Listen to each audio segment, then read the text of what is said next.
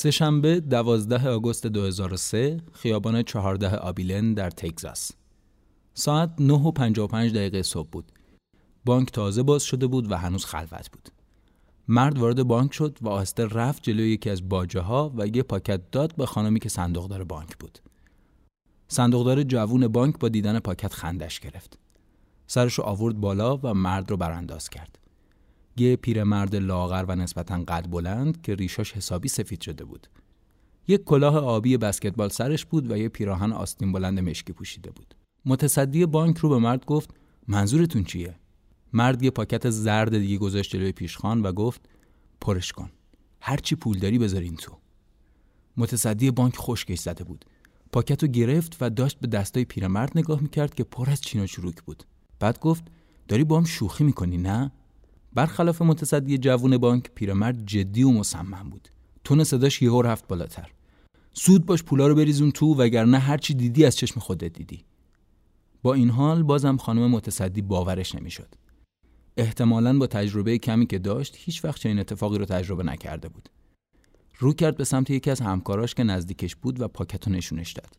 گفت داره شوخی می‌کنه نه؟ همکارش گفت پاکت رو پرش کن. پرش کن از 20 دلاری و 10 دلاری و 5 دلاری و 1 دلاری. یک کم هم از اون پولای مخصوص بذار توش که بعدا بشه ردشو زد. اینجوری پولا برمیگرده به بانک.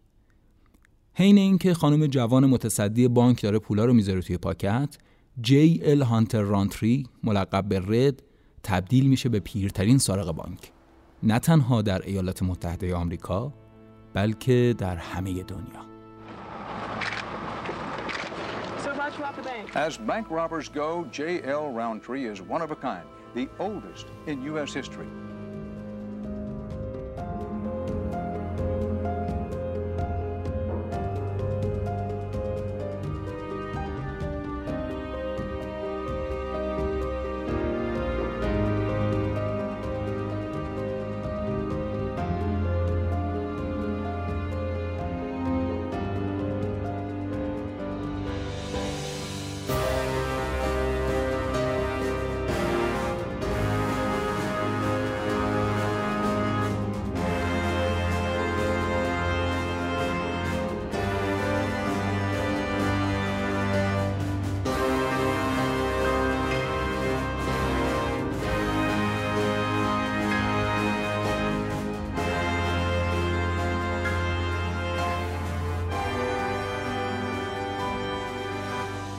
همه چیزی که ما از سرقت و خصوصا بانک زدن می‌دونیم به احتمال خیلی زیاد برمیگرده به چیزایی که توی سینما دیدیم.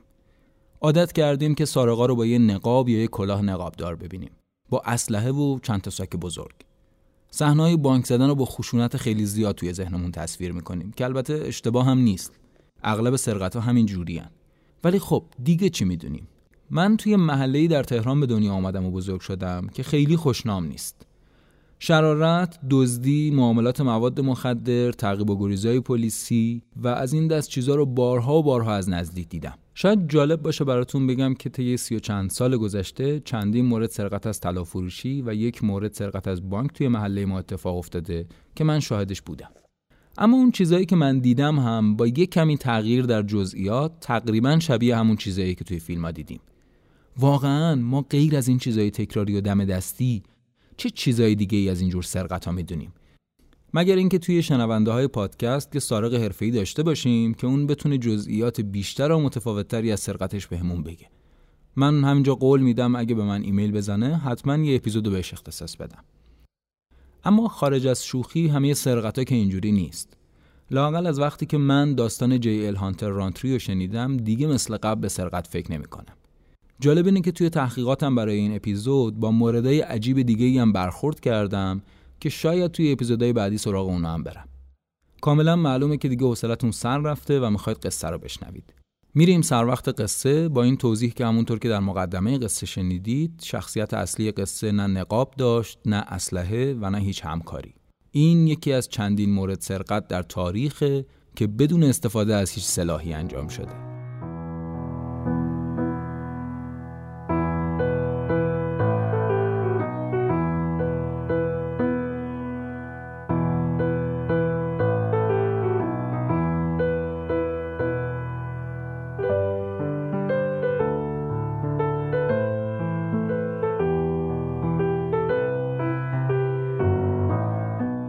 هانتر رانتری 16 دسامبر 1911 در برونزویل تگزاس به دنیا آمد. خودش میگه 16 دسامبر به دنیا آمده اما بعضی از اسناد نشون میدن که متولد 11 دسامبر بوده. یه سال کوچکتر از بانی و دو سال کوچکتر از کلاید. بانی و کلاید رو حتما می‌شناسید. یه زوج سارق بسیار مشهور که توی دوران رکود اقتصادی آمریکا حسابی گرد و خاک کردن ولی در نهایت به ضرب گلوله پلیس کشته شدن. تو سال 1967 آرتور پن یه فیلمی بر همین اساس ساخت که اتفاقا دو تا اسکار هم برد. فیلم خیلی معروفیه که شاید دیده باشین. ولی در هر صورت اگر که نمیشناسیدشون هم خیلی نگران نباشید چون هم کلی مطلب راجبشون هست به فارسی و انگلیسی که می‌تونید سرچ کنید بخونید. هم فیلم درخشان بانی و کلاید هست و اگر هم که باز کافی نبود بگید شاید یه اپیزود راجبشون کار کردیم جالب می‌تونه باشه. جالب دیگه این سه نفر تقریبا همسن و سال بودن هر سه نفر هم اهل تگزاس بودن و اتفاقا از خانواده ای هم بودن که خیلی وضعشون درست نبوده. به لازم مالی البته. جی ال هانتر رانتری توی خانواده کشاورز به دنیا آمد. جی ال یکی از پنج پسر خانواده رانتری بود. جی ال هانتر رانتری میگه من تا 6 سالگی توی مزرعه زندگی می‌کردم. ما پنبه داشتیم ذرت داشتیم و کلی بوغلمون گوسفند و گاو شیرده هم داشتیم. گاوامون رو دو بار در روز یعنی صبح و شب میدوشیدیم. من یه لیوان حلبی داشتم میافتادم دنبال گاوا و میدوشیدمشون و اینجوری هر روز شیر تازه میخوردم. میگه پدر پدرم یه شرکت حمل و نقل داشت. درشکه و اینجور چیزا با اسبای بزرگ بزرگ و قدرتمند. میگه حافظه بلند مدت من خوبه. راست میگه. اما حافظه کوتاه مدت هم افتضاحه. اینم راست میگه. میگه باور کنید راست میگم. گاهی حتی اسم خودم هم به سختی یادم میاد. راست میگه. خیلی از اسما و اتفاقات رو از یاد برده. اما سعی می‌کنه جزئیات خیلی مهم رو به بیاره. تعریف می‌کنه که وقتی دکتر قرار بود برای ختنه کردنش بیاد دو روز دیر کرد. بعدش هم که رسید مست مست بود.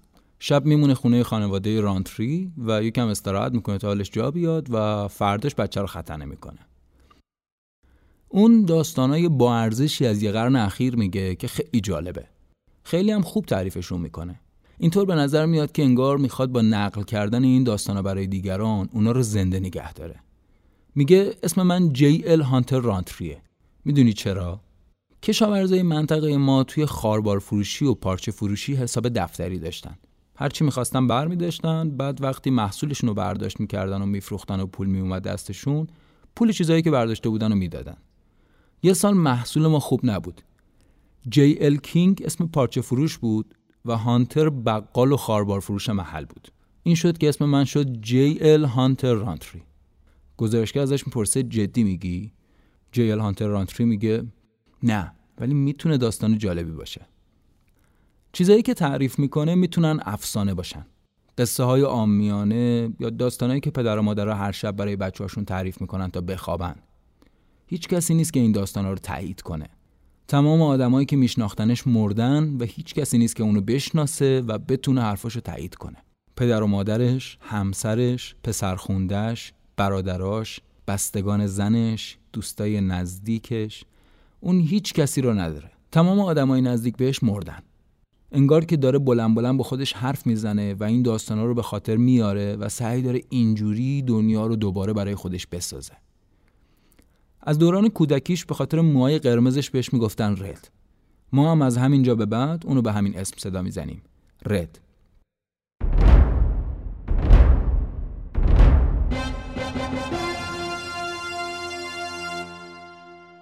اسپانسر این اپیزود پیپینگه شما می‌تونید از طریق پیپینگ بدون شماره حساب و شماره کارت پول جابجا کنید. کسب و کارها هم می‌تونن از طریق پیپینگ حق عضویت بگیرن محصولشون رو بفروشن و چیزایی از این دست. من خودم سه ساله که از پیپینگ استفاده می‌کنم. دانشگاه تهران دانشگاه خواجه نصیر طوسی دانشگاه امیرکبیر دانشگاه سوره مجتمع فنی تهران بیمه پاسارگاد. اینا از مشتری های پیپینگ هستن و خب این نشون میده که با یک استارتاپ خیلی قوی و مطمئن در زمینه فینتک روبرو هستید که حالا خودتون وقتی استفاده بکنید بهتر می‌تونید تشخیص بدید بهتر می‌تونید قضاوت بکنید. لینک سایت و اینستاگرام پیپینگ رو می‌تونید توی توضیحات این پادکست ببینید.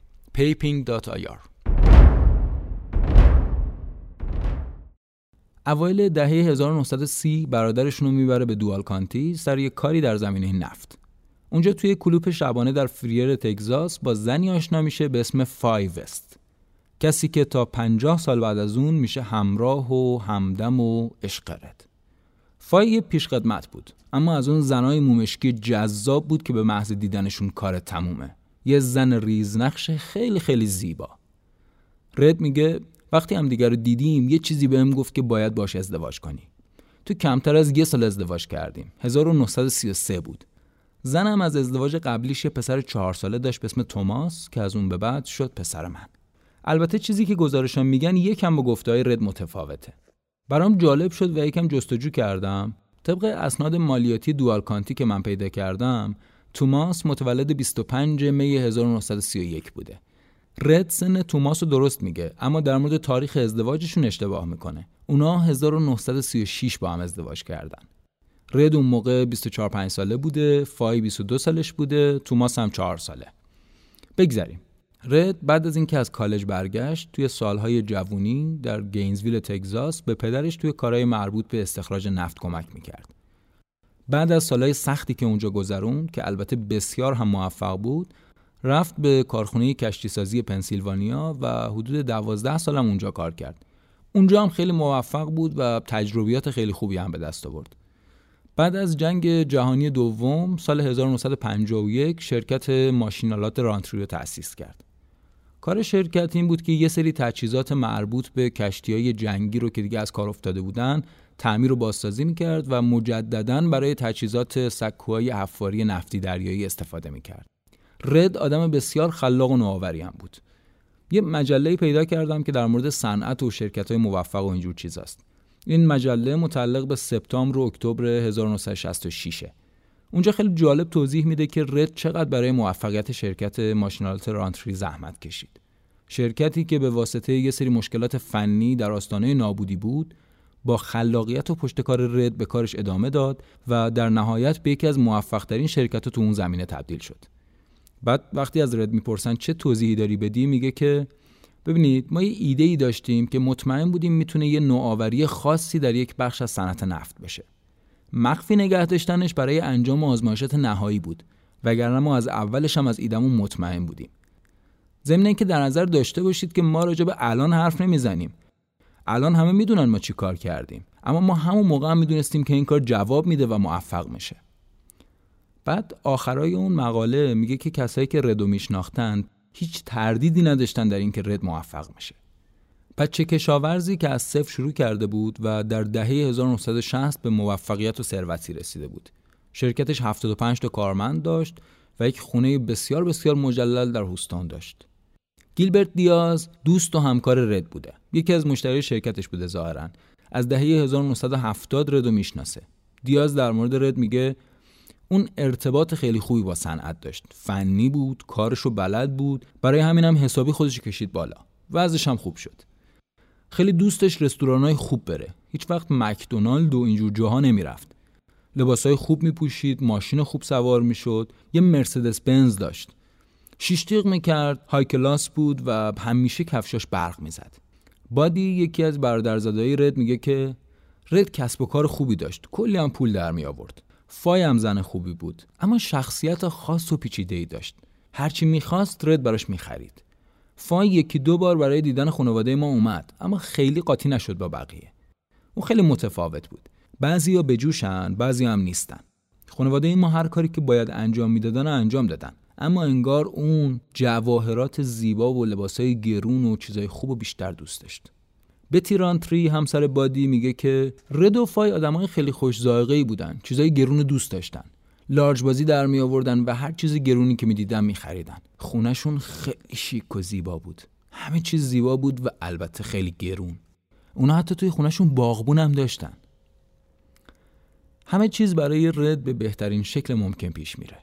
پسری که از یه خانواده نسبتا فقیر و کم درآمد خودش رو به جلال جبروتی میرسونه. زن داره بچه داره پول داره فراوون اما به قول سوفوک زندگی پر از گرفتاریه. آدم فقط وقتی خوشبخته که مرده باشه. سپتامبر 1955 اتفاق وحشتناکی برای ردوفای میافته. توماس پسر 24 سالشون در بازگشت از خدمت بعد از صرف یه شام پدر و پسری در گالوستون توی یه سانحه رانندگی کشته میشه. رد میگه وقتی دوازده سالش بود ازم خواست که اگه میشه فامیلیشو به رانتری عوض کنه. اون می‌گفت من همیشه پدرش بودم و حالا می‌خواد این موضوع رسمیش کنه. پسر خوبی بود خیلی باهوش بود. وقتی کشته شد فای دیوونه شد. شاید منم دیوونه شدم. اتفاق بدی بود واقعا. اما من و فای هر طور بود اون اتفاق از سر گذروندیم. چون ما همدیگر رو داشتیم.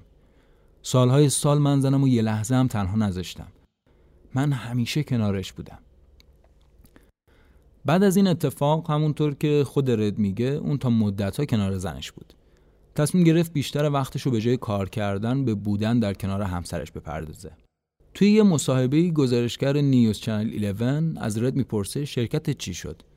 میگه فروختمش. می‌پرسه چقدر؟ میگه زیاد. گزارشگر می‌پرسه میلیون. رد سرشو تکون میده. خلاصه رد پولشو می‌ذاره بانک و یه مدتی مثل بازنشسته ها میگذرونه. با همسرش وقت میگذرونه گلف بازی می‌کنه میرم ماهیگیری و از این دست کارا. ولی خب بازنشستگی خیلی بهش نمی‌سازه. پولش هم کم کم داره تموم میشه و خب اونا به زندگی مرفه عادت کرده بودن. بنابراین رد توی یه مزایده یه کارخونه کشتی سازی کوچیک رو در کورپوس کریستی تگزاس می‌خره. توی مقاله واشنگتن پست میگه اسمش کورپوس کریستی مارین بوده و ادعا می‌کنه که کارخونه خوب کار می‌کرده و پول خوبی هم ازش در میومده سال 1965 یه شرکتی بهشون سفارش ساخت سه تا قایق برای مصارف تدارکاتی و پشتیبانی لوجستیکی سکوی دریای نفتی رو میده. رد برای خرید آهن و مواد مصرفی مورد نیاز برای ساخت قایقا از یه بانکی دو میلیون دلار وام می‌گیره. با این فرض که بعد از تحویل قایقها می‌تونه بدهیشو به بانک پس بده. رد تو یکی از مصاحبه‌هاش میگه من خیلی احمق بودم. ما قایقا رو 750 هزار تا میفروختیم در حالی که هر کدومش برای خودمون نزدیک به یه میلیون دلار آب می‌خورد. اما یهو یه اتفاقی میفته بانکی که ازش وام گرفته بود درخواست استرداد وام میده. کار به دادگاه و اینا می‌کشه ولی در نهایت قاضی هم حکم به استرداد وام میده.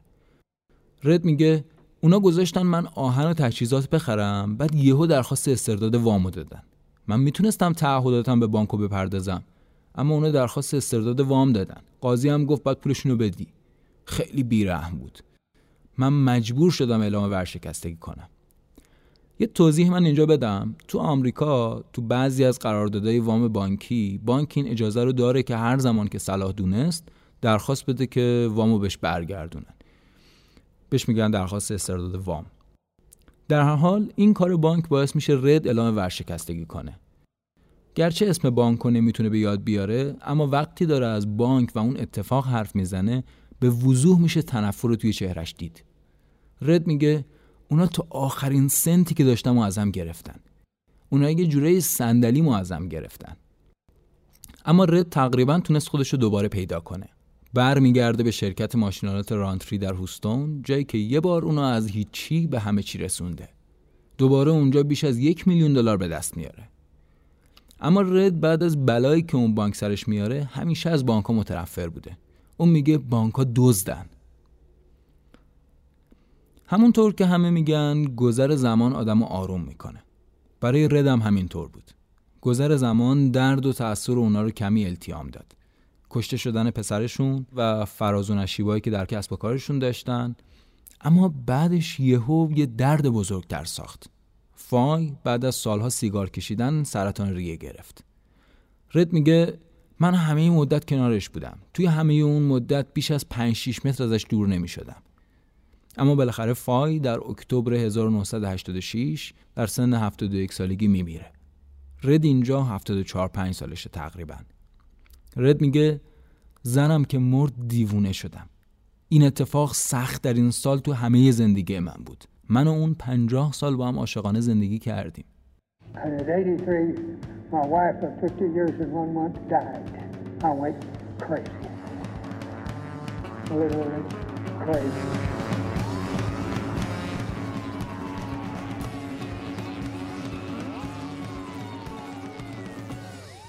سال 2001 که مصاحبه باش می‌کنن. با اینکه حدودا 15 سال گذشته بازم موقع تعریف کردنش میشه درد و توی عمق وجودش حس کرد. میگه وقتی فای مرد من تنها ترین و بیکسترین مرد روی زمین بودم. بعد از مراسم خاکسپاری یه هفته تموم تو خونه موندم. داشتم تلاش می‌کردم بفهمم حالا باید چیکار کنم. چطور باید با این اتفاق کنار بیام؟ یه هفته بعدش رفتم به یه بار. آدما اونجا خیلی با هم خوب بودن. از اینجاست که انگار رد کم کم یه آدم دیگه میشه. زن و پسرش که مردن. مادر و پدرش و برادراش هم سالها پیش مردن. با برادرزادهاش هم خیلی ارتباط نزدیکی نداره. از همون معدود دوستاش هم فاصله می‌گیره. بیزینسش رو ول می‌کنه به امون خدا و دیگه بیشتر وقتش رو توی بارا و مشروب فروشی ها و اینا میگذرونه.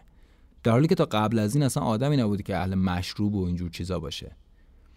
بادی رانتری برادرزادش میگه که فای مرد دورش رو با زنای جوون شلوغ کرد. با بد آدمای قاطی شده بود. من بهش گفتم داری با آتیش بازی می‌کنی جی ال اما گوشش بدهکار نبود. می‌دونید بعضی آدما به خاطر سنشون تحت تأثیر زنای جوون قرار می‌گیرن و این باعث میشه دست به هر کاری بزنن. مسیر بدنامی رد از همینجا شروع میشه. وقتی رد داره از این قسمت حرف می‌زنه تکی میده به صندلی و خیلی غرور آفرین از اون دوران یاد می‌کنه. باد میندازه تو قبقبش میگه کارهای دیوونهواری انجام می‌دادم.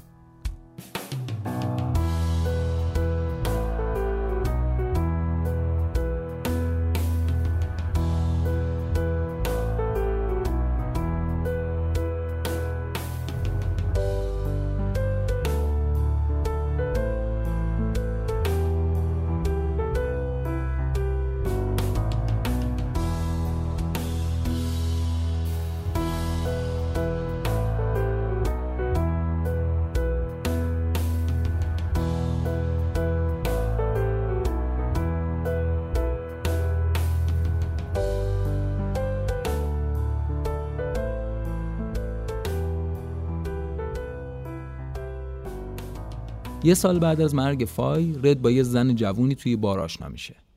رد 76 سالشه و زن 31 سال است. یکم بعد رد می‌فهمه که این خانوم شدیداً به کوکائین و هروئین معتاده. ولی دیگه خیلی دیر شده. رد میگه تا قبل از اینکه با اون زن آشنا بشم نمی‌دونستم دوا چیه. فکر می‌کردم آدم مریض میشه میره دکتر و بعد دکتر برای دوا می‌نویسه دیگه. اما اون به فهموند که اون دوا با این دوا خیلی فرق داره. بعد جوری مواد می‌زد. بعد از 6 ماه که باهاش بودم کم کم منم شروع کردم به مصرف مواد. ماریجوانا می‌زدم کوکائین راک کرک اما زیاد هروئین نزدم. به شدت نگران بودم همینم شد که کم کم از هم فاصله گرفتیم. خودش میگه یه سال و نیم بعد از هم جدا شدن اما بادی برادرزادش میگه دو سال. خیلی هم فرقی نداره. این یک سال و نیم یا دو سال یه چیزی حدود نیم میلیون دلار برای رد خرج برمیداره. خودش میگه سعی داشته دوست دخترش رو ترک بده. اما خب به نظر می‌رسه بیشتر این 500 هزار دلار رو خرج مشروب و مواد کردن. اینجوریه که تقریبا تتمه ثروتش هم به باد میده. مفلس و بیپول شده پیر و بدقلق هم که هست ازدواجی هم که در کار نبوده. پس سخت نیست که فکر کنیم دوست دخترش که نیم میلیون آقا رو تیغ زده رد و رها می‌کنه و میره. اما بازم یه مدت بعد با یه زن دیگه آشنا میشه. این خانم هم 31 سالشه. سوابق ازدواج تگزاس نشون میده که سال 1989 رد و خوانیتا الین آدامز با هم ازدواج می‌کنن و ژانویه همون سال دخترشون سیسی هم به دنیا میاد. رد میگه می‌دونی چطوری منو جذب خودش کرد؟ محکم بغلم کرد. زن خوب و دلپذیری بود. دو تا بچه هم داشت که من تا سرحد مرگ دوستشون داشتم. این خانم خوانیتا الین آدامز هم یه مشکلاتی مشابه دوست دختر قبلی رد داره. مواد مخدر مصرف می‌کنه و به همین خاطر هم میفته زندان. رد که دیگه پول و ثروتی هم براش نمونده تنها چیزی که داره پول تامین اجتماعیشه. اما همون هم صرف در آوردن خوانیتا از زندان می‌کنه. همون موقع است که رد یه سر میره خونه برادرزادش بادی تو گلدویت خونه بادی یه جایی بین آبیلن و آستین بود. بادی میگه یه روز یهو سرکلش پیدا شد. یه دست لباس ورزشی مشکی و زرشکی پوشیده بود از اینا که شلوارش گشاده. موهاشو هم دم اسبی بسته بود. بتی همسر بادی میگه آخرین باری که ردو دیدیم سال 1995 بود. موهای بلند دم اسبی داشت و اصلا شبیه اون آدم سابق نبود که ما میشناختیم. تیپش و لباساش بیشتر از این که شبیه اون ظاهر معمولش که خیلی های کلاس بود باشه شبیه هیپیا بود. خلاصه کم طول می‌کشه تا بادی و همسرش بتی متوجه بشن این کیه. البته رد هیچ وقت با خانوادهش رابطه نزدیکی نداشت. خود رد میگه داشته می‌رفته زندان برای ملاقات همسرش خوانیتا که به خاطر مواد تو زندان بوده سر راه یه سری هم به بادی و بتی می‌زنه. بادی و همسرش بتی میگن این ملاقات خیلی کوتاه بوده فقط چند ساعت. در حال یه مدت بعد رد از خوانیتا هم جدا میشه. سوابق ازدواج و طلاق در تگزاس میگه که اونا همین سال یعنی 1995 از هم جدا شدن. گرچه گذر زمان می‌تونه آدم آروم تر کنه و در برابر سختی ها مقاوم تر کنه ولی گاهی به شکل دیگه ای عمل می‌کنه. رد از یه خانواده نشندان قوی بود اما به واسطه استعدادش در مکانیکی و کارهای فنی خودشو بالا کشیده بود. توی 24 5 سالگی ازدواج کرده بود و زندگی خوبی داشت. توی 50 سالگی میلیونر بود اما سراشیبی شروع شد. اول پسرش رو از دست داد بعد توی 60 سالگی ورشکست شد و توی 75 سالگی زنش مرد. گذر زمان همونطور که تو رو صاحب چیزای شگفتانگیزی می‌کنه از یه جایی به بعد همه رو ازت پس می‌گیره. و اگه زیادی بهشون چسبیده باشی و وابستهشون شده باشی دنیات نابود میشه و از بین میره. این اتفاقی بود که برای رد افتاد. درست زمانی که اکثر مردم میرن برای بازنشستگی و سعی می‌کنن از باقی مونده زندگیشون لذت ببرن رد دومین دوران حرفه‌ایشو شروع می‌کنه. یعنی بانک زدن.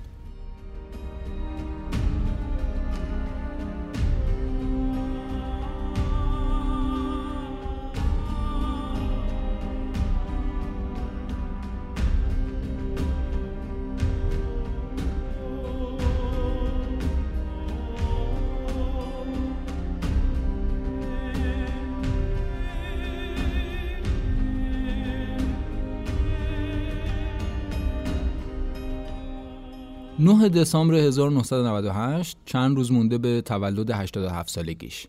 رد میره به سوترانس بانک در بیلوکسی میسیسیپی. دو تا پاکت زرد رنگ تو دستشه که روی یکیش با خودکار قرمز رنگ نوشته شده سرقت. رد میگه من هیچ ایده‌ای در مورد کاری که داشتم انجام می‌دادم نداشتم. یکم چرخیدم تو بانک بعد رفتم جلوی یکی از باجه ها پاکت رو دادم به دختره و بهش گفتم بهم پول بده. بعد بهش گفتم تا پنج دقیقه بعد از رفتنم صدات در نیاد. اما طبق گزارش پلیس به محض اینکه رد از بانک می‌زنه بیرون یکی از مشتریا با پلیس تماس می‌گیره و خیلی زود پلیس دستگیرش می‌کنه.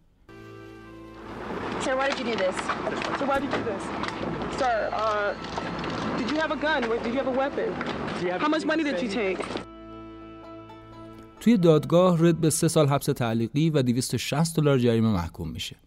به اضافه اینکه دیگه حق نداره به میسیسیپی برگرده.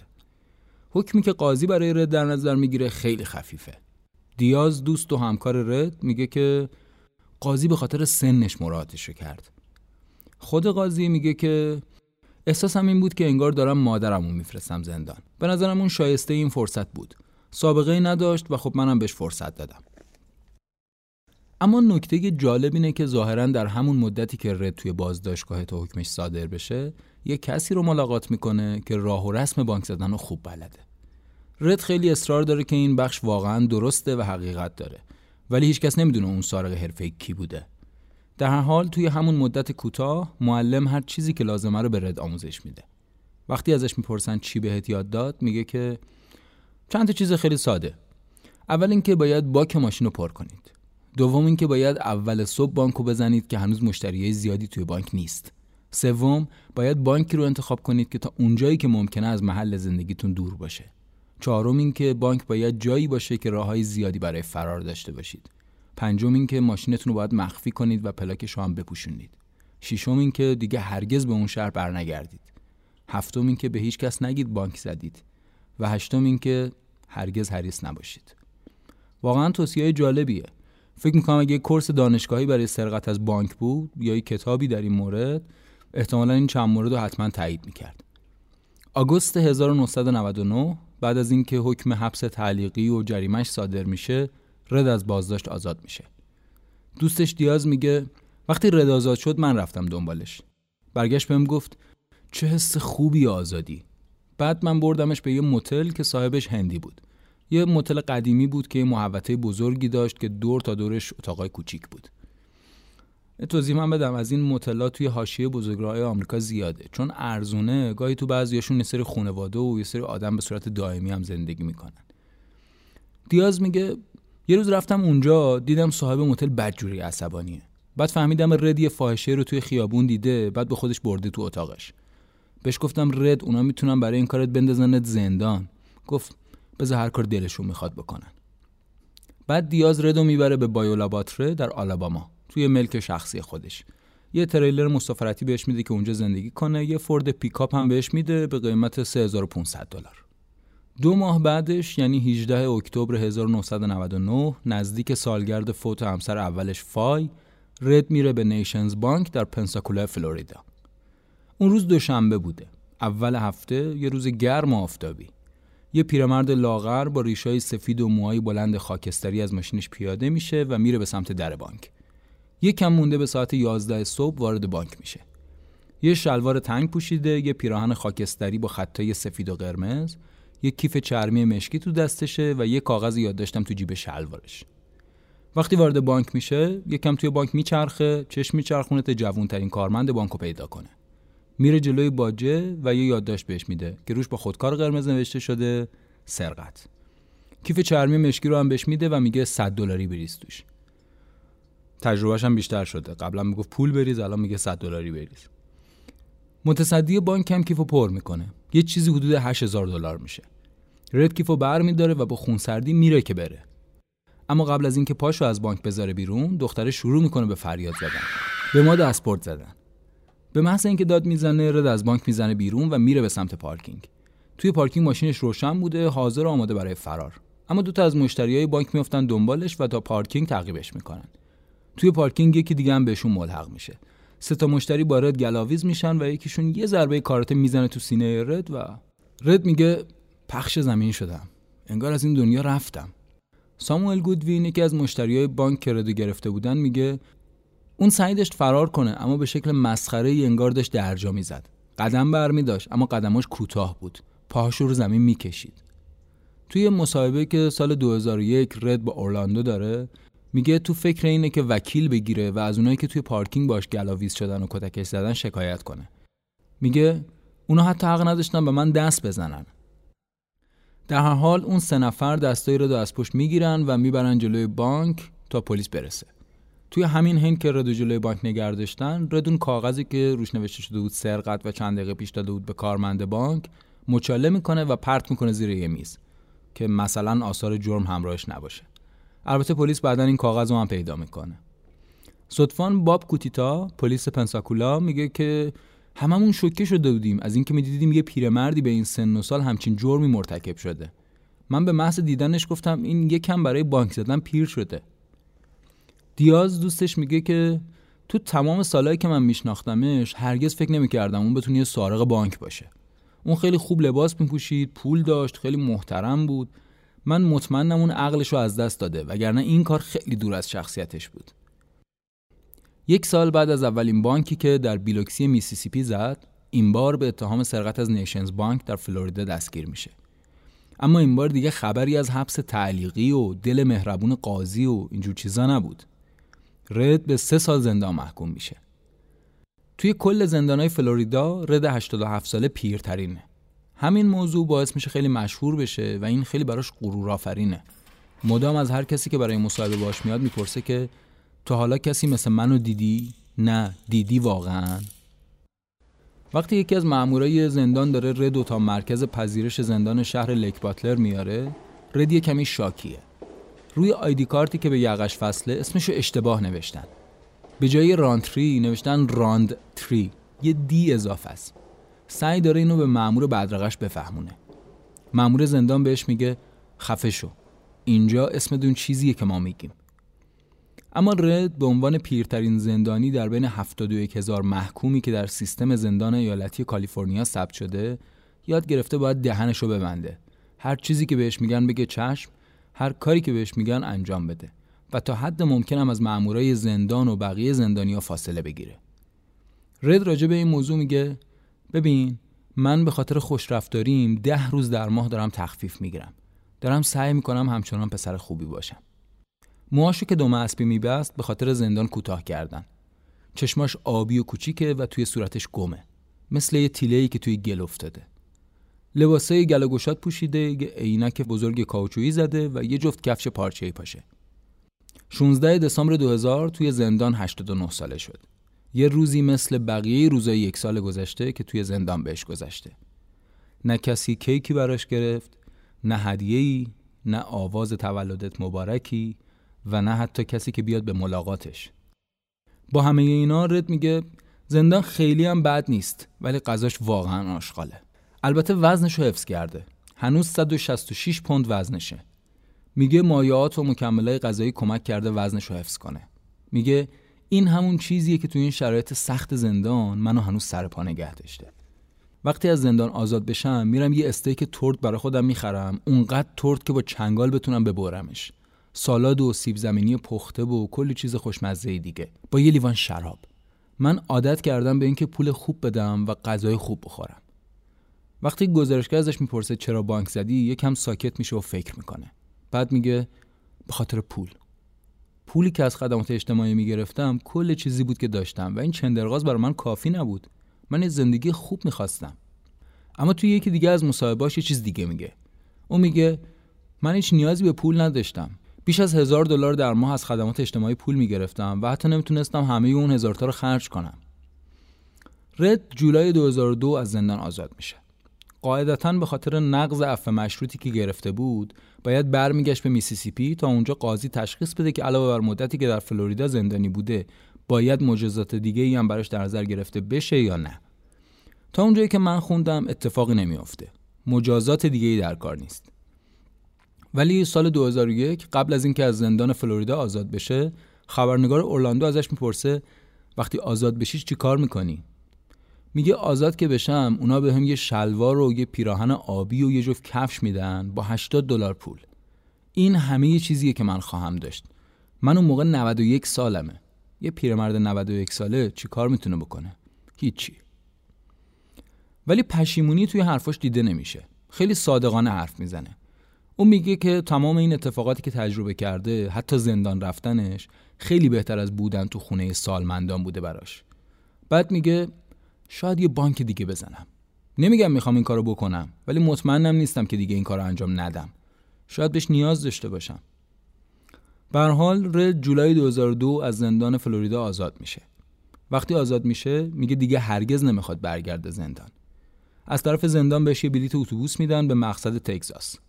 مقصد رد شهر گلدفیت در تگزاسه. جایی که بادی برادرزادش اونجا زندگی می‌کنه.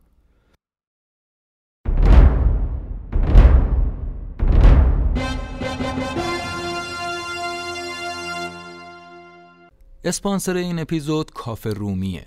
کافه رومی خونه پدری میسم خاتمی دوست و رفیق معمار منه.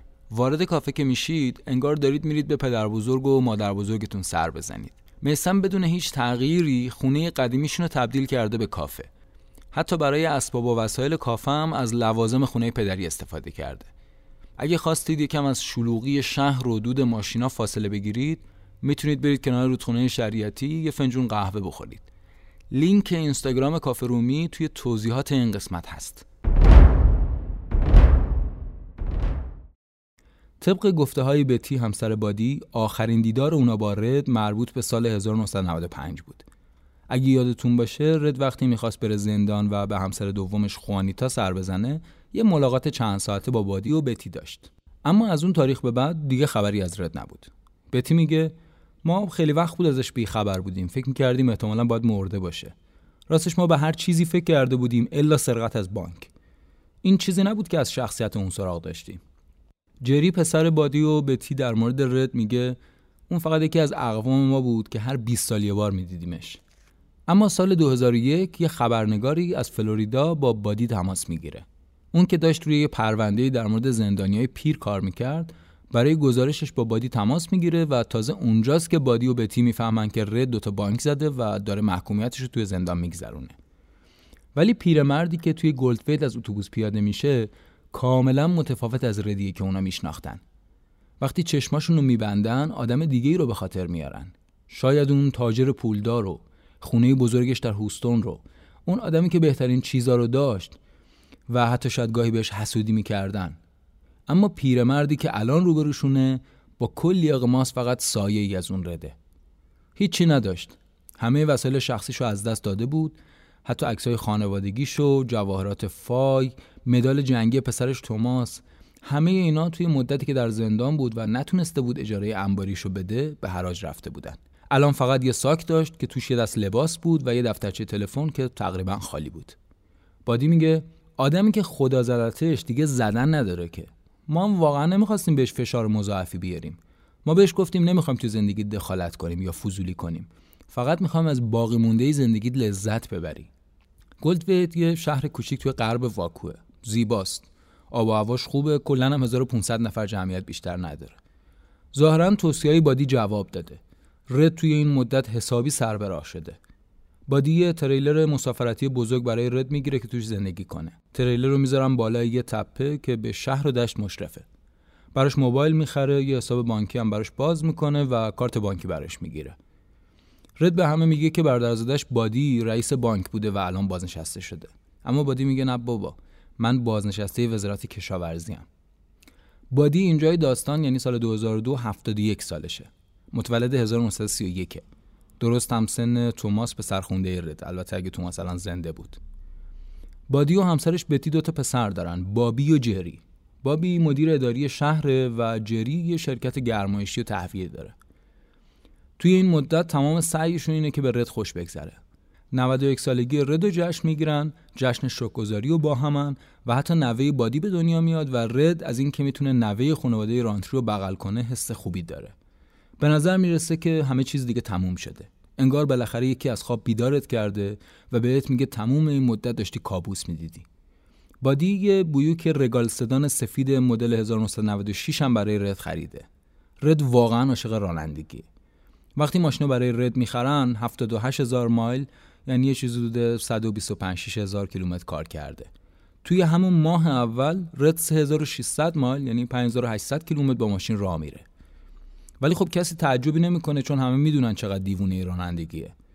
مدام میگه که جاده ای نیست تو تگزاس که من نرفته باشم. حتی همه جاده خاکیشو هم رفتم و می‌شناسم. خیلی هم افتخار می‌کنه به این موضوع. بعدم میگه یکی از بهترین خاطراتش رانندگی با فای و تام بوده. میگه ما فقط رفتیم و رفتیم. بی مقصد. ظاهرا یه تعطیلات چهار روزه ای بوده و بیشتر از اینکه بخوان به این فکر کنن که کجا برن فقط می‌خواستن با هم وقت بگذرونن. خلاصه تقریبا یه ساله که رد از زندان فلوریدا آزاد شده. رد واقعا خوشحاله. به نظر داره از زندگی جدیدش لذت می‌بره. یه روز به بادی میگه می‌خوام که زمین بالای تپه بخرم. می‌خوام باقی عمرم همینجا توی گلدفیت بگذرونم. سهشنبه 12 آگوست 2003 یه روز خیلی مطبوع. هوا حدودا 20 درجه سانتیگراده رد سوار ماشینش میشه و 100 مایل میرونه و میره به یه شهری در تگزاس به اسم آبیلن. خیابان 14 ساعت هم 9 و 55 دقیقه است. فرس امریکن بانک تازه باز شده و هنوز خلوته. مشتری زیادی توی بانک نیست. رد وارد بانک میشه یه نگاهی میندازه به باجه ها بعد آهسته میره جلوی یکیشون میسته و یه پاکت زرد میده به دختر جوونی که پشت باجه ایستاده. متصدی بانک با دیدن پاکت خندش می‌گیره. یه پیرمرد با ریشه سفید جلوی باجه ایستاده. یه پیراهن آستین بلند مشکی تنشه و یه کلاه آبی رو سرش گذاشته که مال شرکت تهویه است. متصدی بانک میگه منظورتون چیه؟ رد یه پاکت زرد دیگه می‌ذاره روی پیشخان و به کشو اشاره می‌کنه. پرش کن. هرچی پول داری بذار این تو. دختر خشکش زده. پاکتو می‌گیره و خیرس به دستای پیرمرد که پر از چین و شروکه داری با هم شوخی می‌کنی نه؟ رد عصبانی میشه و یهو تونه صداش میره بالاتر. زود باش پولا رو بریزون تو وگرنه هر چی دیدی از چشم خودت دیدی. همکارش بهش میگه پاکتو پر کن. پرش کن از 20 دلاری و 10 دلاری و 5 دلاری و 1 دلاری. یه کم از اون پولای مخصوص بذار توش که بعدا بشه ردشو زد. اینجوری پولا برمیگرده به بانک. رد پاکت پر از پول رو می‌گیره و از بانک می‌زنه بیرون. توی پاکت 1999 دلار پوله. سوار ماشینش میشه و از شهر می‌زنه بیرون.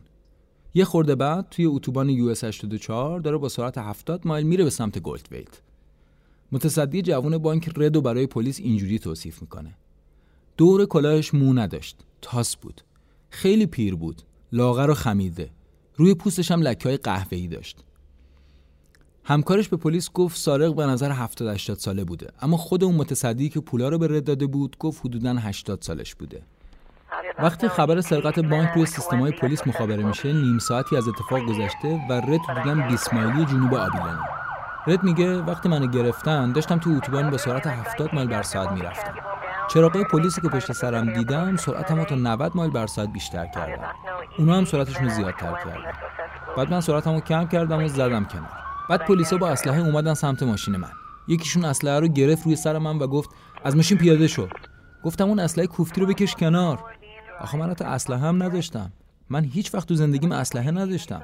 مایک پری از پلیس آبیلم میگه که یادم نمیاد یه آدمی اینقدر پیر و تا بازداشت کرده باشم. یه خبرنگاری از رد می‌پرسه واقعا فکر می‌کردی با اون سن و سال می‌تونی قصر در بری؟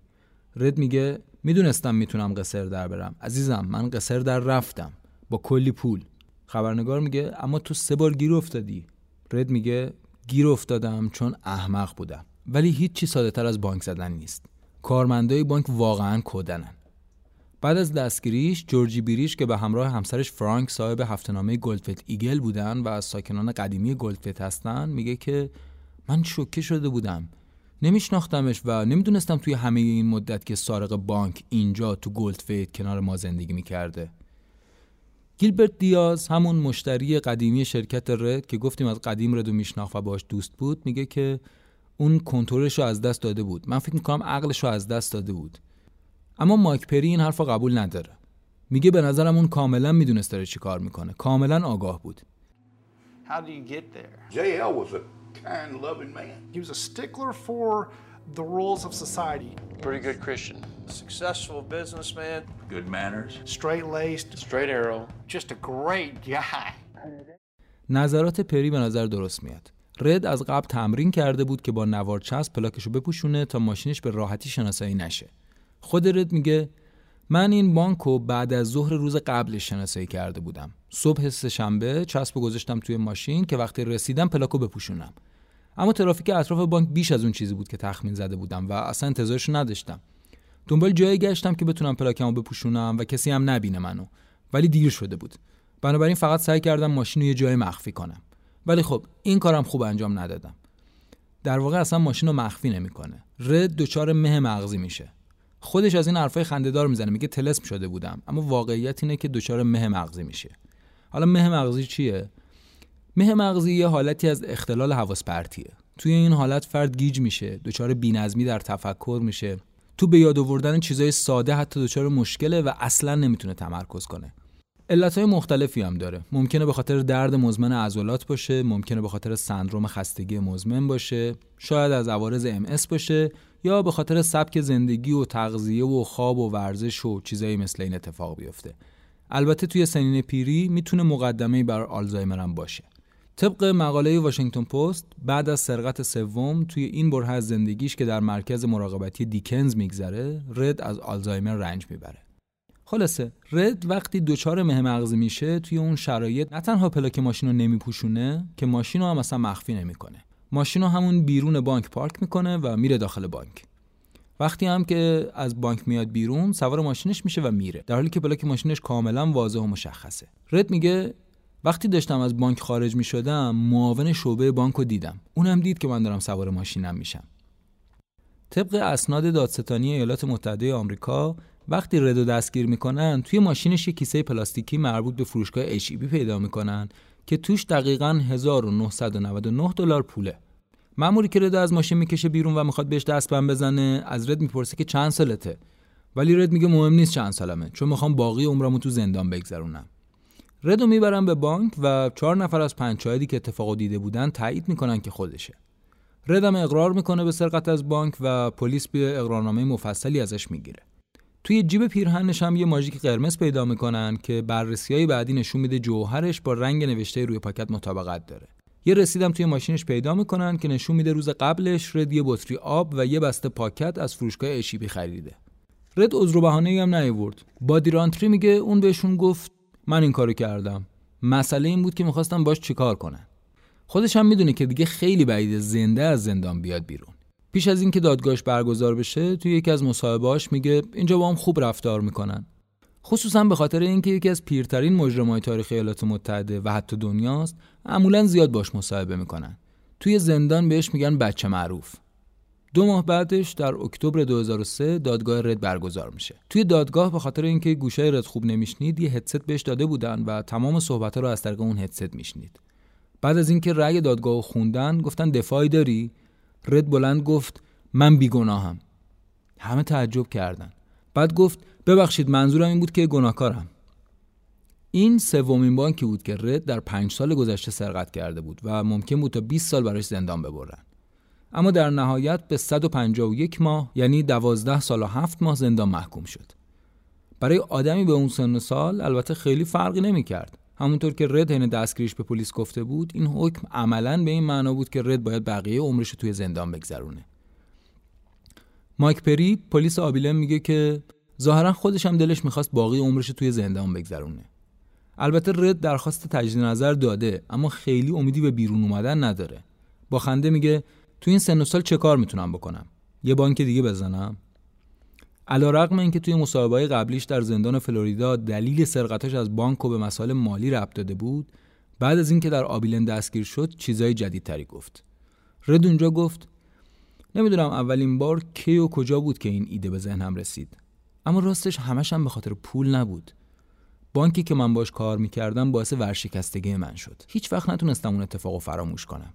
بنابراین همیشه احساس تنفری نسبت به بانک توی ذهنم داشتم. منم تصمیم گرفتم تلافی کنم و این کار رو هم کردم. و حالا که حکمش اومده کم کم به چیزای جدیدتری در این پرونده می‌رسیم. رد میگه می‌دونید چرا می‌خواستم بانک بزنم؟ می‌خواستم تفریح کنم. وحشتناک بهم حال می‌داد. وقتی بانکو می‌زنم اون لحظه ای که دارم میرم بیرون خیلی هیجان زدم. شبیه مستیه مثل نعشگیه. درست مثل وقتی که کوکائین می‌زنی. بعدش همه چی طولانی میشه کش میاد. از وقتی که پاکت پر از پول رو می‌گیرم شروع میشه. ممکنه چند ساعت یا چند روز طول بکشه. حسی که تو اون لحظه دارم دقیقا مثل وقتی که کوکائین زدم. چرا؟ جوابی براش ندارم. جز اینکه بگم من بانک زدن رو دوست دارم.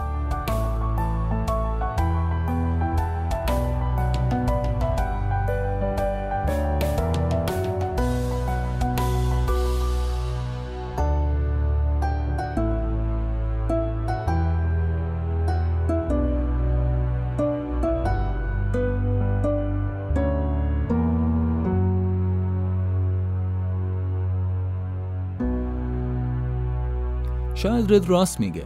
برای یه آدمی به اون سن و سال شاید یه سرگرمی باشه که جذابیت خاص خودشو داره.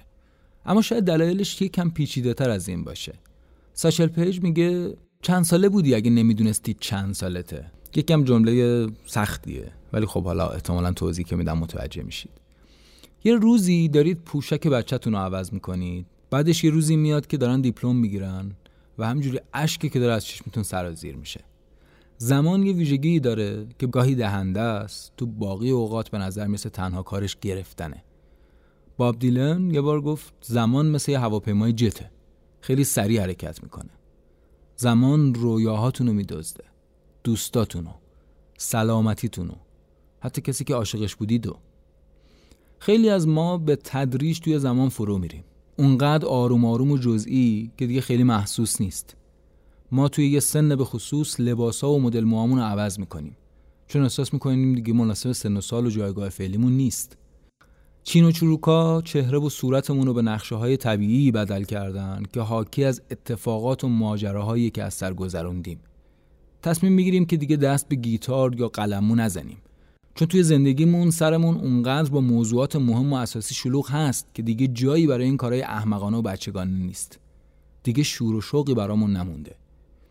به یه سنی می‌رسیم که احساس می‌کنیم دیگه نمی‌تونیم اونطور که دلمون می‌خواد ادامه بدیم. امیدا و آرزوهامون رو می‌ذاریم کنار و تن میدیم به تقدیر و سرنوشتی که برامون نوشته شده. از یه جایی به بعد به جای اینکه رو به آینده نگاه کنیم فقط شروع می‌کنیم به شمارش معکوس. برای بیشتر ما اینطوریه. بیشتر ما از یه سنی به بعد فقط منتظر مرگیم. این تنها کاریه که می‌کنیم. نادرن آدمایی که تأثیر زمان رو نادیده می‌گیرن و میرن به سمت فلسفه‌ای که در جمله ساشل پیش است این دسته از آدما به ما امید میدن. ذهنیت و عقیده اونا خیلی ساده است. اونا میگن هیچ وقت برای شروع اون چیزی که تو قلبت دیر نیست. ذات انسان طالب گریز و فرار از این قید و بند است توی این اقلیت الهام بخش مثلا گرندما موسس هست. امیدوارم که تلفظ اسمش درست بگم. کسی که توی 77 سالگی نقاشی رو آغاز می‌کنه. یا هولدا کروکس که تو سن 91 سالگی کوه ویتنی دومین کوه بلند ایالات متحده آمریکا رو فتح کرد. ارتفاعش بود 4421 متر و شد مسنترین فاتح این کوه. خب یکی هم میشه جیل هانتر رانتری یا همون رد خودمون پیرترین سارق بانک در کل دنیا. مسیر همون مسیره. منتها رد افتاد توی راه خلاف. کسی که تا پیش از مرگ همسر اولش فای حتی یه برگ جریمه رانندگی هم نداشت. واقعیت اینه که هیچکس برای اینکه 90 سال عمر کنه برنامه نداره. چطور میشه برای همچین چیزی برنامه ریزی کرد؟ بیشتر از همه کسایی که دوستشون داری عمر می‌کنی. پدر و مادر و برادر و زن و بچه و حتی دوستات همه میمیرن و تو هنوز زنده ای توی یه دنیای جدید زندگی می‌کنی که درکش اصلا آسون نیست. عمیقا تنها میشی و هیچ راه گریزی هم نیست. اونقدر باش کلنجار میری تا اینکه میشی یه کسی شبیه ریپ ون وینکل. این ریپ ون وینکل یه داستانی داره که خیلی جالبه. مثلا یه چیزی شبیه اصاب کف. داستان یه مردیه که به خاطر قرقرای زنش سر به کوه می‌ذاره و بعد از اینکه معجون سهرامیز رو می‌خوره به یه خواب 20 ساله میره و بعدش هم که بیدار میشه دیگه خیلی چیزا تغییر کرده. توی این حال اسیر عمر طولانی و نامعقول و احمقانه و مزخرفی. آیا بین ما کسی خودشو برای چنین شرایطی آماده کرده؟ بدون تردید اکثر ما توی چنین شرایطی احساس یه آدم کهنه و قدیمی رو داریم. یه غریبه توی یه سرزمین غریب. اما به نظر رد احساس کاملا نو و جدیدی داشت. یه تولد دوباره. کاملا آزاد و رها از هر قید و بندی. خارج از قواعد و قوانین. بیرون از زمان. اگه بالاتر رفتن سن به شکل معمول باعث میشه آدم آزاد بشه برای رد نقش متفاوتی بازی کرد و اونو انداخت پشت میله های زندان. کمی بعد از حکمش اونو از زندان به یه مرکزی منتقل کردن در شهر دیکنز در اسپور تگزاس که مخصوص زندانی های پیر و زندانی های بیمار بود که به مراقبت های ویژه نیاز داشتن. از پشت عینک ترستکانیش خیره شده و زل زده. قصد بدی نداره. یه لحظه خیلی خوبه بعد یهو خیره میشه به یه جا و دیگه تو این سن و سال خیلی احساسات و حالاتش پایدار نیست. رد توی پنجاه سال گذشته کلی تفریح کرد. جوری زندگی کرد که می‌خواست. خیلی سخته که تحسینش نکنید. درسته که بانکا دوستش ندارن و حتی خواهرزادش بادی و خانوادهش ازش متنفرن. اما حتی پلیسایی که دستگیرش کردن و نماینده اف بی هم ازش به عنوان یه پیرمرد باحال و جذاب یاد می‌کنن. حتی توی لباس یکسر خاکستری زندان هم آدمو یاد عموش میندازه. خیلی شلخته و ناهماهنگه و با لحجه قلیز شرق تگزاسی حرف می‌زنه. میگه دوست دارم کنار فای و تام دفن میشم پنجاه ساله که این برنامه رو دارم. دلم یه تابوت خیلی ارزون می‌خواد. ارزون ترین چیزی که می‌تونن برام بخرن. اونقدر مذهبی نیست دیگه ولی با این حال هنوز اعتقاد داره میره بهشت. میگه من هیچ جای بیبل ندیدم که نوشته باشه بانک زدن کار بد و اشتباهیه. بعد خبرنگار میگه کاری که می‌کردی دزدی نبود. رد میگه باشه دزدی بود. چشاش برق می‌زنه. ولی دزدی باحالی بود. خبرنگار ازش می‌پرسه چطور انقدر عمر کردی؟ چی کار کردی که شاد بمونی؟ رد آروم میگه پست فطرت باش و یه دنده و بعدش می‌زنه زیر خنده رد دوازده اکتبر 2004 دو ماه مونده به تولد 93 سالگیش در اسپرینگفیلد میزوری مرد به گفته سخنگوی زندان آلکوینترو هیچ کدوم از اعضای خانوادش برای مراسم تدفین حاضر نشدند.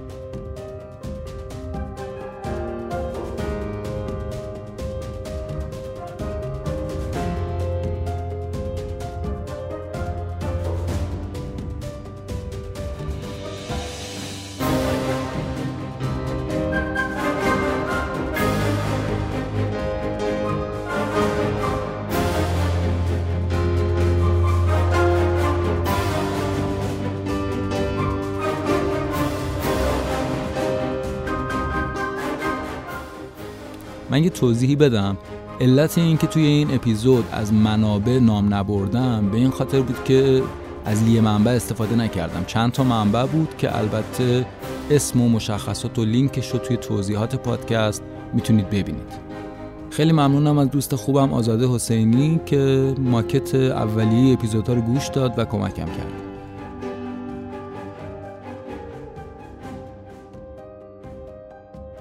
این کلاف دوم بود و من محسن خدابخشی هستم. کات.